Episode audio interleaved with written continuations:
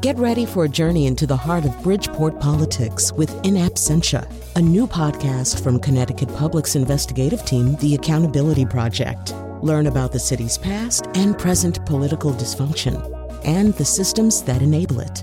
Tune in wherever you get your podcasts. Funding provided by Francisco L. Borges and the Melville Charitable Trust. All right, we are going to meet you today right where you live, which is to say, in your sweatpants. I'm wearing sweatpants. I own four pairs of sweatpants, I figured out today, and these are my sort of dress ones. The other three I bought all at one time off the rack at Marshall's, recognizing some kind of gigantic deficit in my sweatpantery. So, um, we're going to talk about sweatpants. We're going to talk about the fact that they're kind of here to stay, maybe. Or aren't they? We are going to talk to a person uh, in the second segment who is contra sweatpants, a fashion editor who feels like we should put our man pants or woman pants on even if we're not at work. We'll also talk about what kind of sweatpants there are, are out there. How high can you go up the sweatpant uh, couture ladder? Uh, and we'll also talk about a phenomenon that I barely am able to articulate here, even at the beginning of the show but it is about men in gray sweatpants and what sorts of uh, feelings that stirs up in a very specific visual way. You either know what I'm talking about or you don't. And we will explain what I'm talking about to you when the time is proper. Right now, we're going to begin with uh, Rachel Tashjian, uh, a style writer for GQ uh, who has written about sweatpants, has written about the idea that indeed uh, they may be here to stay. We are living in the age of sweatpants and never going back, uh, is the headline. Rachel, welcome to our show. Thanks for having me, Jonathan. No, actually, I'm Colin, but you could call me Jonathan. no, that's okay. You, I would like it if you would call me Jonathan just this once. So, um, I don't know much about fashion, but I do know, even I know, that sweatpants for women it turned into sort of a well an occasional fashion runway item within the last 10 or 20 years. One of the driving forces i think was the yoga mom.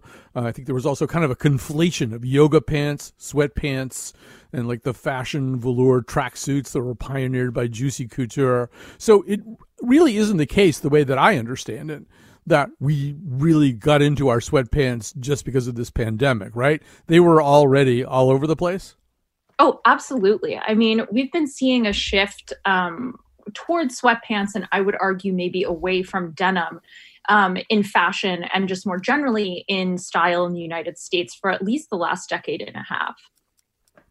And so, yeah, the big loser, uh, if sweatpants are winning, you would argue in your piece, would be jeans, that sweatpants or whatever. The, the, the, sort of it's really kind of a category sometimes known as athleisure, but yeah. what, what, whatever athleisure is, it's eating the jean, right? Right. Well, I think I think what's happened is it's not necessarily like the jean has gone out of style. It's more that, you know, when we think about iconic American fashion, obviously we see the blue jean. And in a certain way, over the past, you know, 100 years since the beginning of the blue jean, the blue jean has represented uh, in many ways to many people the American dream, you know, this idea of possibility you know, of exploring the West, of liberty and freedom. And I think a lot of people have started to feel over the past decade and a half that America doesn't necessarily stand for that anymore. I mean, it does in many ways, of course, um, but that's maybe not the ideal. And I think for a lot of people, whether they realize it or not, you know, the sweatpant is all about earned leisure time and relaxation. And at a moment when you know certain people feel like they uh, you know no matter how many how many hours they put in it's never you know enough to make ends meet. And on the other end of the financial spectrum there are people who feel like they can never work enough and they want more and more. This idea of taking time off and relaxing and you know sort of being able to not work is the american fantasy i think Right. And I think there's sort of another, you know, if we're going to be sem- semioticians about this, I think there's sort of another thing that goes on here, which is that, yes, the blue jean, uh, the jeans were init- initially the clothes of the working man, the hardworking man. And then they were sort of co opted by people who didn't really do that kind of harder physical labor. Uh, and then they, of course, grew into being a fashion item. And the sweatpant, there's a little bit of that going on too. I mean, I, there are an awful lot of people who wear sweatpants these days who don't sweat and don't pant. You know, I mean, they're they're a fashion item. You don't really have to put in any time at the gym or the jogging track to earn your sweatpants status, right? Yeah, I mean, what's kind of interesting about that um, that sort of comparison is that the sweatpant is indeed, you know, the uh, I suppose portmanteau of sweat and pant, but it was initially designed as a sort of um, you know a garment to put on after you've exerted yourself you know so it was designed for athletes after or before they um, you know played their sport. Whereas uh, you know the blue jean as you mentioned is was a pant that was designed for hard labor. I mean it was designed for manual labor and when then was of course you know kind of uh, cycled upwards into the trajectory of fashion. Um, so i guess what's interesting is that you know the sweat pant it sort of has its origins as this, um, you know, before and after working pant. Um, whereas maybe, you know, the blue jean, what what you sort of touched on with that is like it, it reminds me of the fact, and I, you know, discussed this in my piece that a lot of, um, you know, even blue collar workers are not doing manual labor at this point, or those kinds of jobs may not necessarily require or work best while wearing sweatpants. Right. So, I or, mean, sorry, well, the um the the transition i mean one of the sort of linguistic demarcations that you identify in your article that i i love we'll have to see whether this really catches on but uh, a tweet from a guy named david saying my boyfriend has been wearing sweats so much that he has started calling normal pants hard pants yeah i loved that it's a little bit like a, a catamaran owner talking about single hulled boats. Uh, yeah. You know, so like hard pants may be just sort of a thing that we don't even want to have to. And and there is I, I feel as though, well, let me just back up and say, in the series The Sopranos, uh, there were a lot of scenes where Tony and his guys would wear these kind of tracksuits, you know, that look kind of like kids' play suits almost. Mm-hmm. And and I think for us getting back into our sweatpants, there is a little bit of a harkening back to childhood here. You know, we we're wearing sort of soft, comfy things that we might have, you know, been dressed in when we were five years old. Mm-hmm. Yeah, I mean, I think that that's that's certainly part of it. I think you know, as people were starting to get dressed, especially if they're working from home, um, getting dressed in this kind of pandemic period, um, the idea of wearing something really soft, especially when you can't really interact with other people physically who aren't, you know, immediately among you, you know, it's almost like wearing a pair of sweatpants is like like a hug or something. You know, it's it's it's quite soft. Um, but I think also, you know, with something like The Sopranos, what you saw there was a kind of, um, I mean, obviously part of it is the, a certain kind of macho arrogance about instead of wearing a you know gray flannel suit you're wearing a tracksuit um, but i think that does point to a certain um, through line of formality between the sweatpants and other kinds of clothes, you know, like business casual chinos. I think what you can do with sweatpants is actually dress them up or make them look more formal than it might first, you know, seem if you're thinking about sweatpants. Um, so, so, that's something to think about as, as, sort of sweatpants are moving forward in the American fashion trajectory. You know, they're not just for mobsters anymore.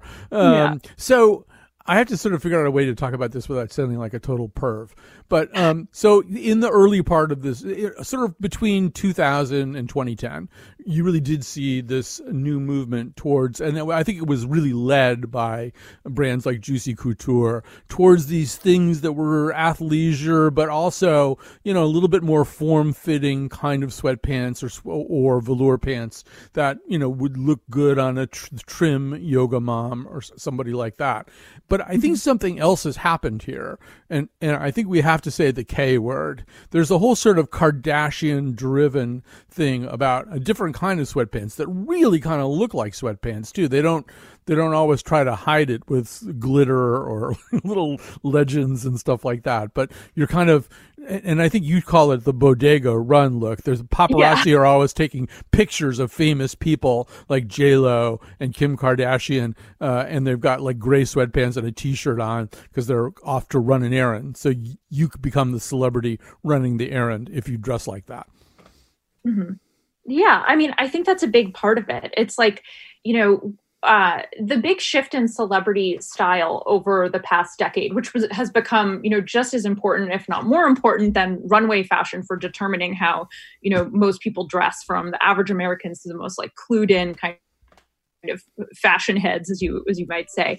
Um, but you know, this idea that um, you know maybe a celebrity is kind of between two gigs or something is very appealing i think. And it's again goes back to this idea of sort of expressing this um, feeling of of uh, rest and relief with having this kind of time off and this leisure time this relaxation time you know and also kind of suggesting that you know you work really hard. Because i think when i think of sweatpants and i or if i th- think of you know j lo or kim kardashian i often imagine that they're coming from the gym even if it like mm-hmm. looks like they aren't coming from the gym at all you get this sense that somehow they were just putting in you know 90 minutes on the treadmill or something um, so i think that that's become you know such a part of the kind of uh, aspirational aspect of celebrity culture is that you know this kind of suggestion of of working hard and what you see as well with with the kardashians and also with uh, kim kardashian's husband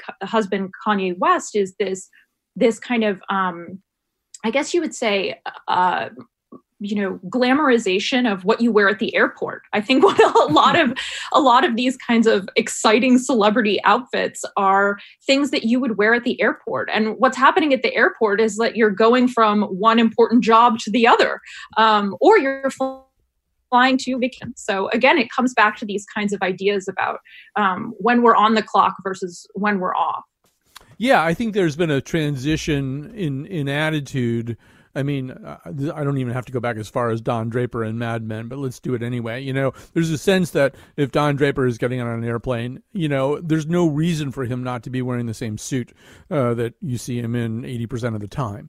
Um, and, and somewhere in between then and now, those many decades, I think there's a shift in attitude, particularly over the last 20 years, th- saying, okay, when when do I have to look crisp and tailored and well dressed, and when can I just be comfortable? And in, in any time I'm in the latter, I have the latter option. I should exercise that option, right? I should be comfortable whenever I can.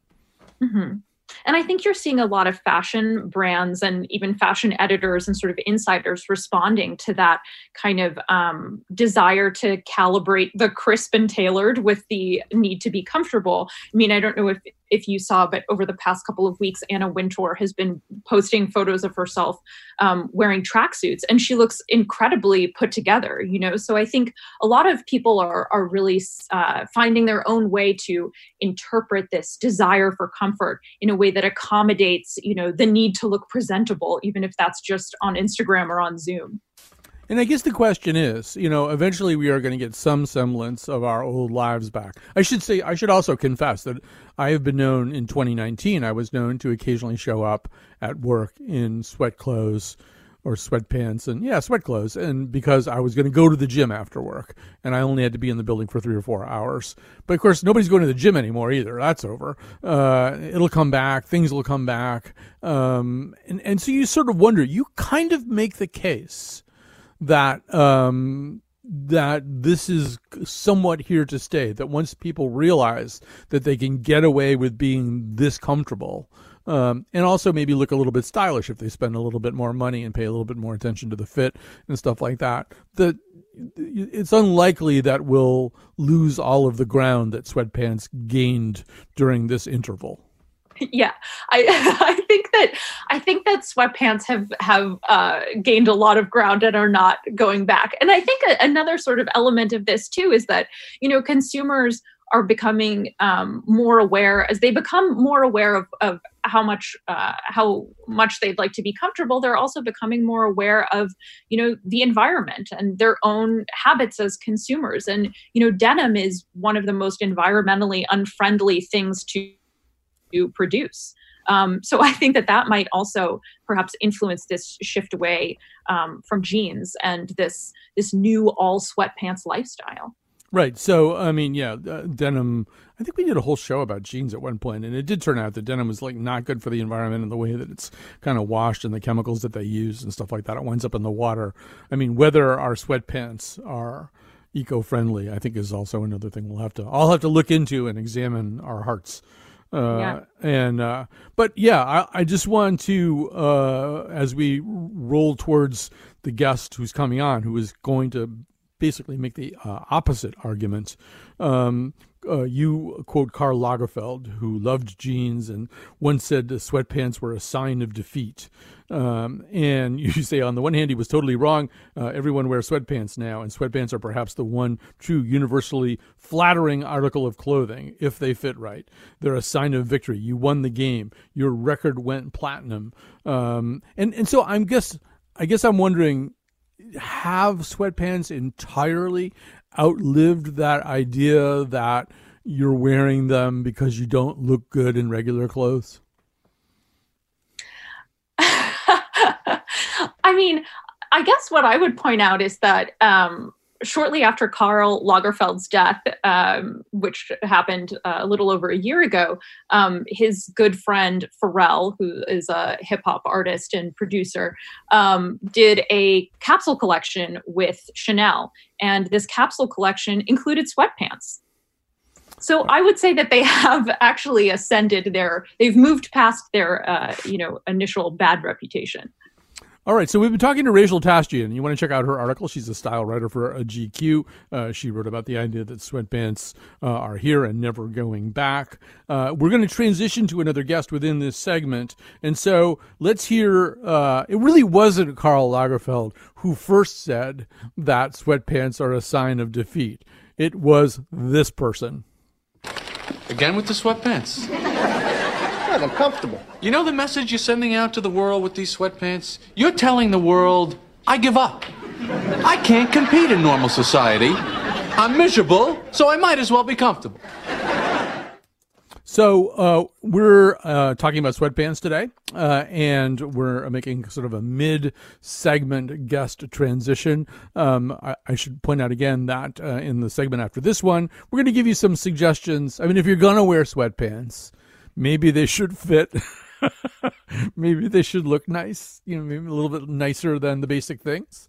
Uh, and then at the end, we will also discuss the notion, the trope, the meme, whatever it is, of men in gray sweatpants uh, and the thirst that that apparently inspires. But right now, we're going to talk to Adam Tschorn, uh, the deputy fashion editor at the Los Angeles Times. Uh, he took a tremendous risk, perhaps a greater risk than he even personally understood, by uh, writing uh, an essay roundly condemning the modern trend of dressing in sweatpants and relate, relatedly frumpy items when in fact at work, but not at work. So uh, let's uh, get him into this conversation. Uh, welcome, Adam Tschorn. Thank you, Colin. How are you? Very, very good. So uh, I should confess to you that I'm wearing sweatpants right now. I'm wearing my really and I'll nice. confess to you that I am not. I was, was going to ask, what are you wearing right now? This is not a question I ask other men all that often, but what are you wearing? Uh, I am wearing my my daily work uniform, a pair of Levi's uh, jeans, a Brooks Brothers non-iron button front shirt, and a pair of Puma Stampd collaboration sneakers. All right, so um, I, actually I'm wearing I'm wearing New Balance sneakers right now, so we're both wearing sneakers yeah. in the house. Uh, that's like a whole other topic. So, right. um, so I will confess to you.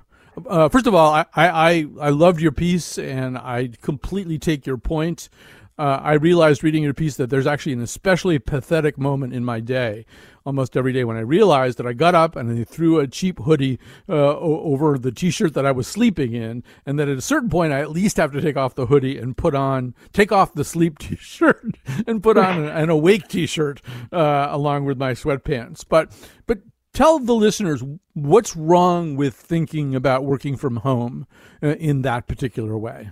Okay, I want to give it a little bit of nuance. I think you know the headline on that story, which, as you sort of alluded to, I got trolled roundly on Twitter about.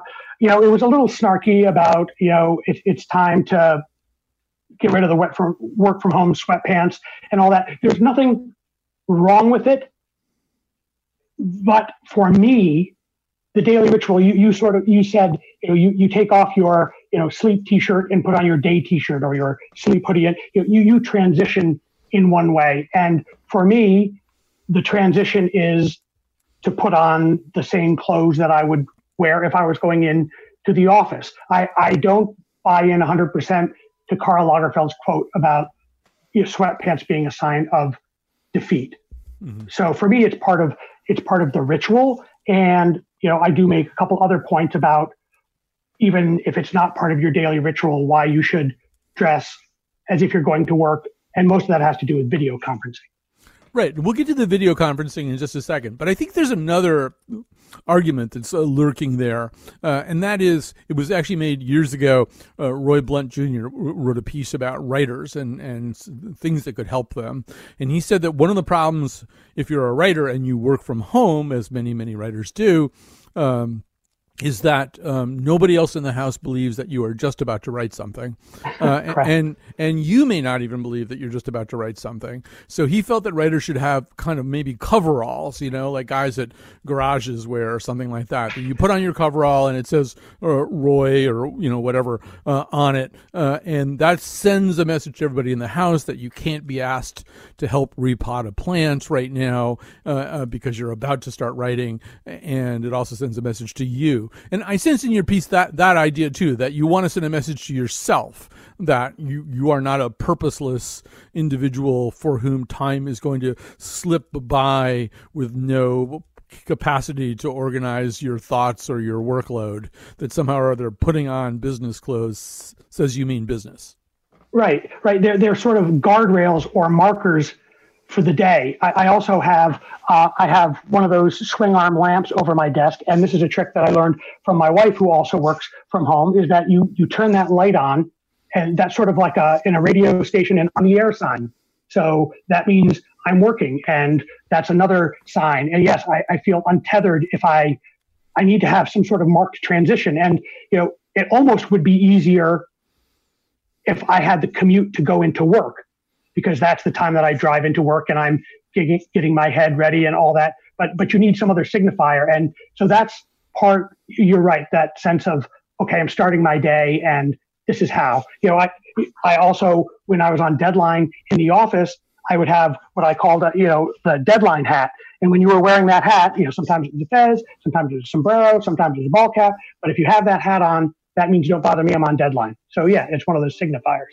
So that that has to do. You got these three R's in your piece, and we're sort of talking about routine, like how you know that you're in your routine. Um, right. And and so the next one is respect, uh, and into this you drag uh, Andrew Yang uh, and uh, President Obama's tan suit. Uh, tell us about this. Right. Uh, that is sort of a another. You know, when I'm making this argument about why dress like you're going to be at work is both when Andrew Yang came out on stage for that first Democratic debate, and you know, it was his signature to not wear a necktie. So it would be, it wouldn't be genuinely him if he wore a necktie in that situation. But people went bonkers, and that also reminded me of the time that remember that time Obama wore a tan suit. The people, I, I mean, believe me, it, people went crazy about it, and why? Because he didn't usually do that. That wasn't a, a, a, look that you saw very often. And we talked about that. Do you even remember what Obama was talking about when he was wearing that tan suit? Absolutely I don't. Not. No. No, and uh, actually, if you go back further into the campaign of 2008, um, and and and his career that preceded that, Obama also went tieless whenever he could get away with it. Uh, right. When he was president, that was really kind of off the table. But I actually thought that Obama, just the way that Kennedy was said to have broken the hat, that you know, you know, that that hats right. for men being de rigueur were wrecked at Kennedy's inauguration when he didn't wear one, and he really was never seen in one, partly because he had great hair. I was thinking maybe Obama's going to do the same thing to the tie, but that didn't happen. Right, right, and and so in in those instances what they're what you're wearing pulls focus from the message you're trying to communicate.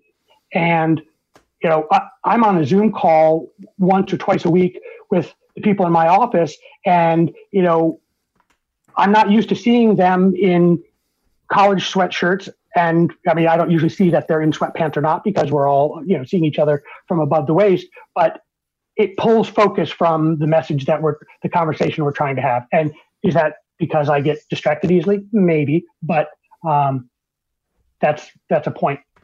So yeah, we're sort of moving uh, in then to another R, and that's reality. I mean, the, when we when it comes to Zoom calls and stuff like that, um, there's there are we all have multiple selves right? Multiple versions of ourselves. And the self that you present at the office is not the same as the self that you are sitting around the house. And you might have one or two other theaters of your life where you are yet other people. So there's a little bit of skipping around in those different realities i guess uh, depending on how we dress for a zoom call.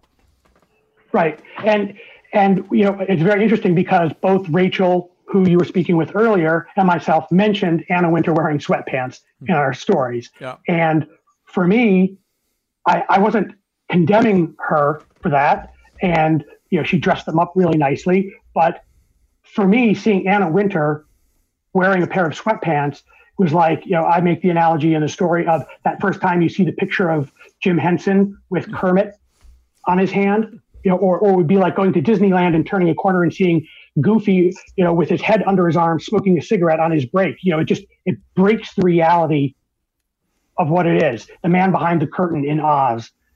Oh, I agree. I mean, I used to work for Grace Mirabella, and I can't picture who preceded uh, Anna, uh, and I can't picture Grace in sweatpants, like even maybe you know at home.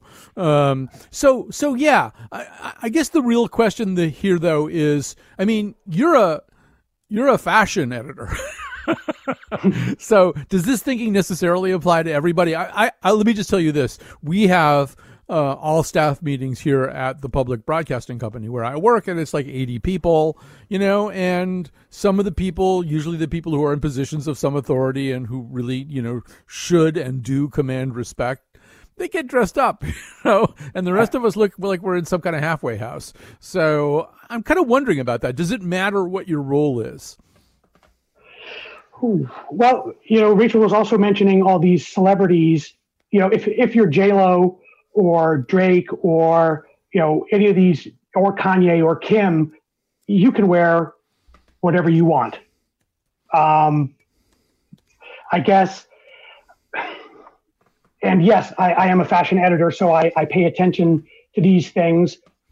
But I also know right now we're all living in a very unprecedented time. And I'm not going to say to someone, I, I, sort of have mellowed a little bit on my stance since it since the story first ran. I of, sweat, of sweatpants isn't right for me. I think who you are, it, it does it does matter, but it doesn't. I guess that's a that's a weasel word way of saying it. I, I agree with Rachel's assessment that uh, the sweatpants have gained a lot of traction over the last couple of months, but I don't think they're ever going to rise to the level of jeans. Let, let me just ask you about this before we uh, we have to move along, uh, as do you, I'm sure. But um, you know, you really did kick some kind of hornet's nest or tripwire or something. I think more so than you would have anticipated, more so than I would have anticipated either. Like, it wasn't, people didn't say, well, I don't agree with him. you know, people got really mad like you had just trespassed onto some kind of territory that they turned out to be guarding like fierce wolverines. Do you have any idea about, like, what, what was going on there? Yeah, I said to my wife after I started getting trolled so heavily on Twitter, I, I said, uh, you know, like a comedian would say, I think I misread the room on that. um, I, I, think a lot of it had to do with the timing. If, you know, and part of it was a response to um, an article that someone else at the paper had written saying it was okay to wear to, to not wear shoes to not wear pants at all in your house so i guess that was sort of a bee in my bonnet when i got started, um, I, I, I think I misjudged, you know, because of the snarky headline on the story, you know, and even before you get into it and you see that, you know, this is for me, and I and I lay out my entire argument. Um, I think I missed. I, I think I probably would have softened it maybe a little, even in the headline, even though the story doesn't go as far as the headline did. Um, I think people felt like I was piling on to the pain that they were experiencing. And in fact, one of the first people to respond to me on Twitter said, uh, I don't mean any offense, but do you have children? Mm-hmm. And I responded right away and I said, no offense taken. And no, I don't. And I understand, you know, if you're also homeschooling children, that that's another aspect of it. You know, if you're, why would you get dressed like you're going to work if you're juggling all these different things? So I, I think people felt I was piling on and dictating to them that they were less than okay in this global pandemic mm-hmm. when I was merely laying out my opinion and why it works for me mostly. Well, Adam Tschorn, don't beat yourself up. You got a very interesting conversation rolling here. We were very happy to have you here today, Deputy Fashion Editor at the Los Angeles Times, on our salute to sweatpants, or perhaps non salute to sweatpants, whatever the opposite of a salute is. So we're going to take a break here. Thanks to Adam. We're going to come back and we're going to say, decide, let's assume that you have decided to kind of walk down that sweatpanted road. What kind of sweatpants should you have? Cuddly. Sweatpants song, now I'm snuggly, cuddly. Hustle in my sweatpants, yo. Hustly, hustly. My sweatpants song, now I'm snuggly, cuddly. Hey. Yeah. I need you to do me a favor. Actually, do Leon a favor. He needs somebody to fill in for him at the newsstand. For the Gotta Go app? Yeah. I can't do it. No, no, you gotta do it. I can't do it because I have to fly to Denver. I already got my sweats on. So what? Yeah, well, once I got my sweats on, there's no going back. Uh, I got my sweats on. What is it, an immutable law of physics? Once you're in sweats, you can't get out? Newton's law of sweats? It's Jeff Greene's law of day over. Listen, I'd really appreciate it. I'm in my sweats! All right, that of course is uh, Larry David uh, and Jeff Garlin uh, having one of those Socratic arguments that they have uh, about little, you know, sort of demarcation points in life. Uh, so um, our next guest is going to tell you a little bit more about what kind of sweatpants you uh, would wear uh, well, actually, I, let me just differentiate myself from the headline of this article by Tim Chan, a lifestyle and market editor at Rolling Stone. It's called 10 Pairs of Sweats You Won't Be Embarrassed to Be Seen in If Your Video Calls Go Bottom Up. Um, that posits or presupposes, anyway, that I would be embarrassed to be seen in some sweatpants. And I think I might have moved beyond that. But, but Tim Chan, thanks for joining us today. Yeah, thanks for having me. So, uh, you start with three main characteristics that one should consider when buying sweatpants. Uh, so before we get into style, let's talk about fit and materials. Yeah, well, obviously, we're seeing a huge trend in people wearing sweatpants right now. I think just the times that we're going through right now, sweatpants convey a sense of comfort and familiarity. And so we're seeing a lot of people reach for those sweatpants that they've had in their closet or maybe buy new sweatpants. And I think the important thing to remember is it's perfectly acceptable to wear sweatpants, but just make sure you're changing out of the ones you wear to bed. And so sometimes in bed, we might be wearing really baggy, comfy, loose sweatpants because, you know, we roll around at night, we want to be comfortable. If you're going to wear sweatpants in the morning, try to find a pair that actually can look a little bit smart and polished. Something that's a little bit more tailored. They don't have to be super tight, but you don't want them to be hanging off your butt either. Although I have to say that one advantage that sweatpants have over jeans right now and, and jeans and other kinds of pants and trousers is that most other kinds of pants and trousers you have to go someplace and try them on or order a whole bunch of them with the idea of returning some of them. You have to go into like a fitting room and try on different jeans that somebody else might have already tried on. And in our incredibly and legitimately paranoid environment right now that is just not happening. And it might not be happening for quite a time to come i mean i'm assuming that sweatpants yeah they shouldn't look baggy but we're really not we're not talking about them fitting the way jeans have to fit. No, definitely not. The whole point of sweatpants is comfort. And so you don't want to be wearing something that's going to leave you feeling constricted or just uncomfortable during the day. And I think what's also interesting is sweatpants have an elastic band. So if you're really going to be gaining this quarantine 15 that everyone talks about, at least there's a little bit more give in your pants. I hadn't even thought about bringing that up. Uh, all right, so the second thing is materials. And I sort of think, well, actually, I'm wearing sweatpants right now that they're my nice sweatpants, and they clearly are of a different kind of material than that sort of, I don't know, you know, terry clothy feeling stuff that uh, we often wear. Yeah, well, most sweatpants are made from cotton or some sort of cotton blend material, and that's totally fine. I think where people get into trouble is when they don't wash their sweatpants enough, or if they've had them for a long time, and the material starts to pill, it starts to fade, and really it starts to lose its structure and shape. And so look for sweatpants that are made from a quality cotton fleece material, but just make sure you're taking care of them too. And again, one way is to make sure you're swapping out your sweatpants. So what you're wearing at night or on the weekends isn't what you're wearing during the day.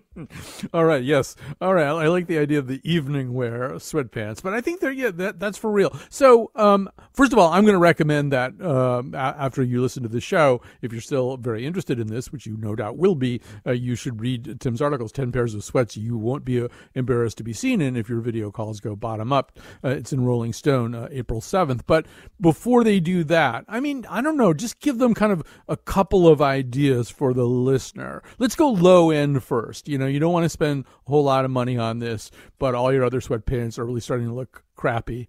Um, and crappy looking sweatpants, they're not like jeans where they can get distressed in a possibly fashionable way. You know, I mean, when sweatpants start to look bad, they just look bad. They're all stained or torn or whatever. Uh, and so, should we start start down there with the champions? You've got like an eighteen dollar uh, set of uh, sweatpants. Yeah, for sure. Everyone's familiar with Amazon. Amazon is a really easy place to pick up a pair of cheap sweatpants. You can get sweatpants for under $20. Again, what you should look for is something that's a little bit more tailored, um, has a little bit more of a slimmer fit, so it doesn't hang too loose or it's too baggy. Um, and Champion's a really great brand. We all grew up wearing Champion joggers and sweatpants, and they make a ton of different colors, a ton of different sizes. Um, you can't really go wrong for a basic pair of sweatpants. So, um, you know, I actually occasionally, even though I'm a fashion failure in every possible way, I have actually been on the web looking for new sweatpants even before the pandemic started. And one brand that I ran into a lot was Mack Weldon, and I noticed Mack Weldon Ace sweatpants are, are on your list.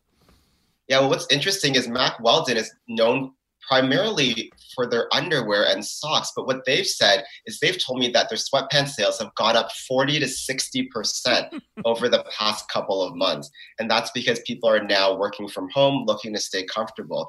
And so these Mack Weldon sweatpants, they call them the Ace pants like an ace of cards. Um, they're really more of a grown-up take. You know, they have a little bit of a thicker material, so they hold their shape better. They still have a drawstring waist, so they're super comfortable. Um, but they just have a smoother, softer finish, so you won't see a lot of pilling or loose threads hanging around.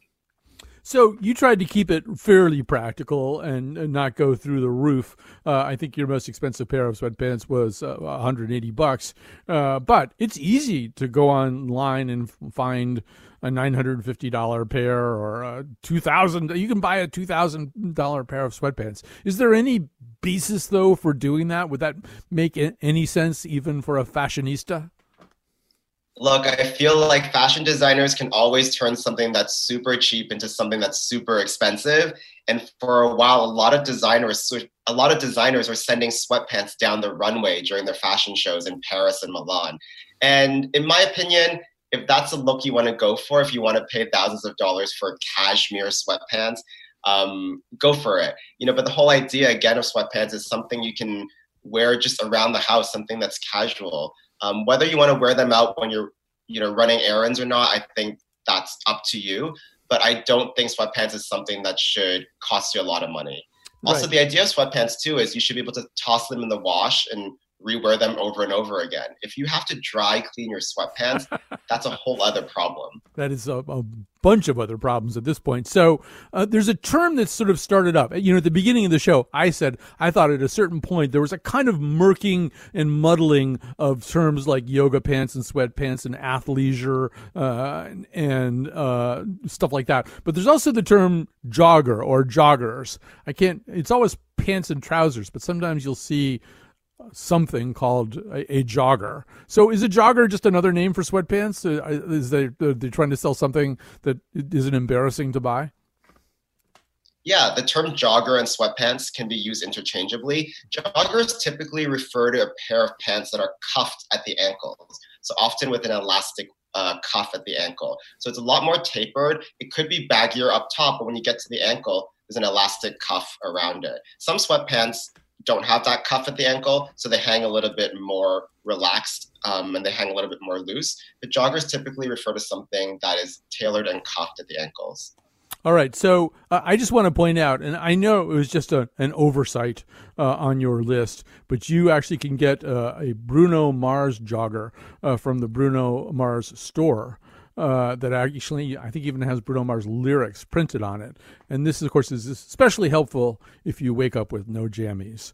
Uh, all right, so we have to go take a little break right now. Uh, Tim Chan, uh, you've been so great. The piece is so great. Check it out on Rolling Stone. The pairs of sweats that you would not necessarily be embarrassed to be seen in. Uh, let's take a little break, and we'll be back. Hot pants, smoking. Smoking. Take it back, that All right, so I have to thank a, number of people, starting with Cat Pastor, who's there in the studio. She's our technical producer, keeps us uh, up and running, and makes it possible for uh, others of us, including me, to be working from home. Uh, also, Jonathan McPants, uh, who obviously is the person who had to uh, produce the Sweatpants show, uh, is in fact the producer of the Sweatpants episode. So, thanks to both of them and all the people behind the scenes who keep us running, especially people like Gina Matruda, who fend off all kinds of technical ha- hazards uh, all right. So, and I should say that when this next particular concluding topic was introduced at the meeting, uh, at, the, at, at, our show meeting, I didn't know what in the world was being talked about, and neither did everybody, anybody else except for Cat. Cat knew right away what, what this whole thing was. So I assume that means she's cooler than we are. Uh, but um, yeah, you might, if you're just sort of surfing around on the Twitters, you might see a picture of some Korean rapper or something, and the, it'll say, I give you Jamnoon in gray sweatpants. And you might be wondering, what, what, what about gray sweatpants? Why would that be important? Well, uh, Rebecca Jennings is here to explain that to you. Rebecca Jennings is a reporter covering pop and internet culture uh, at The Goods uh, on Vox. Uh, she has explained this whole meme, which started well before the pandemic. Doesn't have anything to do this. Maybe I'll just begin by reading out loud this. There is perhaps no better emblem in the world of coded online lasciviousness than gray sweatpants. Gray sweatpants, of course, are just sweatpants that are gray, but online, gray sweatpants are the equivalent of a simpering wink between the digital thirsty. Uh, all right, even that might need some explaining to, to public radio listeners. But Rach, uh, Rebecca, you're here to do this. Re- Rebecca Jennings, thank you so much for joining us. Thank you so much for having me on this very important topic. Right. It's a very solemn uh, issue, obviously, yeah. and we need to uh, treat it with the solemnity that it deserves. So, um, yeah, what is what's going on? What are you talking about? I, you know, the, most people still don't know what this is. Uh, how how can we tell them what it is? So basically, it started as like an online inside joke, like more than a decade ago, between women and gay men who kind of you know, we're so used to seeing women objectified online that it sort of just passes by without comment, really. But I think when it started, actually started on this now defunct social network called Black Planet for uh, Black people, and the, a guy would post a photo of himself, and the women in the comments would be like, you see what I'm seeing here? Like, uh, so basically, the deal with pictures of men in gray sweatpants on the internet is that um, you can kind of see some things uh, in in the uh, the shadows and um, I, there are some words I'm not allowed to say. I've been told on this program. So Here, I'm, I'm, gonna. I'll help you out. Uh, the German, the German term which I invented is Schatten der Leistengegend, uh, which is uh, German for groin shadow. Yes, um, there so, it is. So there we. Not to put too fine a point on it, but yeah, this is this is uh, a situation where, and so why would it be? Why would gray be important? You have to explain that part too. Yeah, I mean, I think I think it's just the simple fact is like most people own gray sweatpants. They're just like a popular co- color of sweatpants. White white ones get really dirty, and black ones don't really have that same. Uh, I don't remember that German word, but they don't have that same effect. it's Schatten der Leistengegend. Uh, you'll it'll be just tripping off your tongue in no time at all. Um, so yeah, I, I, mean, I guess this is sort of. Um, I, one of the things I like about this the concept here, once I once it was explained to me three or four times, so I got it, uh, is that there's sort of an uh, implied reticence uh, about this whole thing. You know, in an era where everybody just says whatever they feel like and using whatever language they feel like using, this is there's almost a sort of Victorian kind of coyness about this. we're going to say gray sweatpants. We're not going to say because you can see an outline of junk or something. You know, yeah. and and I mean, I, I take it that that is some of the charm of this, right? You're talking about it without really saying it. Mm-hmm. And it's also because when a guy wears gray sweatpants, you assume that he's not wearing them, you know, to because he thinks he looks amazing. He's not wearing a tux, you know, he's or he's not wearing like bondage straps. He's not looking to be objectified. Or maybe he is. I think that's sort of like the fun kind of tension there is that you know it doesn't look like you're trying too hard maybe you are maybe you aren't but that's why it's it's it's not like oh, the shirtless guy in in a speedo. It's a random dude wearing some gray sweatpants. It, it's not meant to be talked about in this like ooh hot guy. So you have to kind of code it in like a is this what's happening here? Right. I think, you know, I mean, you know, we've been dealing in various ways over the course of this episode with that whole notion that sweatpants are for people who've given up or you're not trying anymore or whatever. And, uh, you know, that's not what we're talking about here at all. But on the other hand, I, I guess, so I have to go back to the Wonder Bra. Remember the Wonder Bra? Uh, so the the one the problem with the Wonder Bra, I always thought was that you what you don't want presuming that things kind of move forward two people meet one another and like one another and decide to be even more friendly with one another. You don't want the man uh, after you take the Wonder Bra off going, oh, would you mind putting that back on again? Uh, so the good thing about sweatpants is like, you know, you're not making a huge declaration about yourself if you're wearing sweatpants.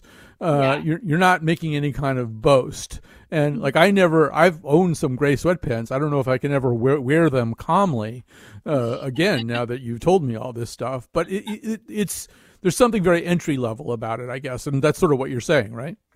yeah it's like a democratizing garment you know it's not like you don't have to look like chris hemsworth to to wear a pant a pair of gray sweatpants and have some people on the internet be like mm, i see something going on and it's kind of fun and it's kind of flirty. It's like i don't know if you know what a thirst trap is but it's a kind of a way to post a thirst trap without you know looking like you're trying to post a thirst trap if that makes sense. Right, and and we should say that one of the um, there's sort of an amplifying factor of the pandemic because um, there are a lot of people who are either isolated by themselves or at least not with anybody for whom they have any thirst.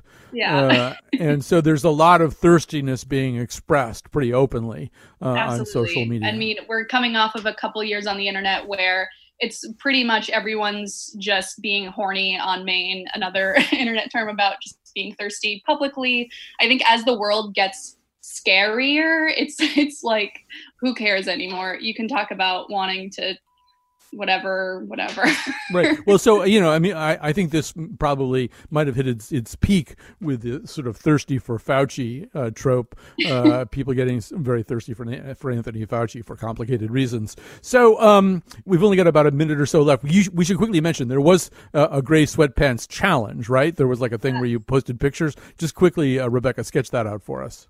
Yeah, so basically in 2016 there was this gray sweatpants challenge that started as like a real thing like hey, post a picture of yourself in gray sweatpants and everybody immediately was like okay, this is clearly like a barely um, concealed like basically um, uh, swinging contest.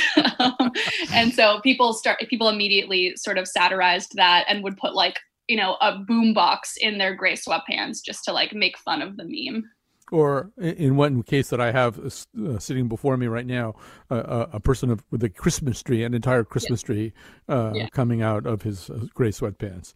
All right, I think we've stretched the bounds of public radio decency uh, enough, at least for today, anyway. Uh, but Rebecca Jennings, you've been great company, a reporter covering pop and internet culture at The Goods by Vox. Thanks for doing this today. Thank you so much. All right. Send all your letters to, uh, send them uh, your uh, complaints or whatever to Cat Pastor. Uh, and thanks to everybody for listening today. Thanks to Jonathan McPants for doing this. Uh, and thanks to, as I say, all the people behind us. We've never been so grateful. Here's Randy Newman to take us out.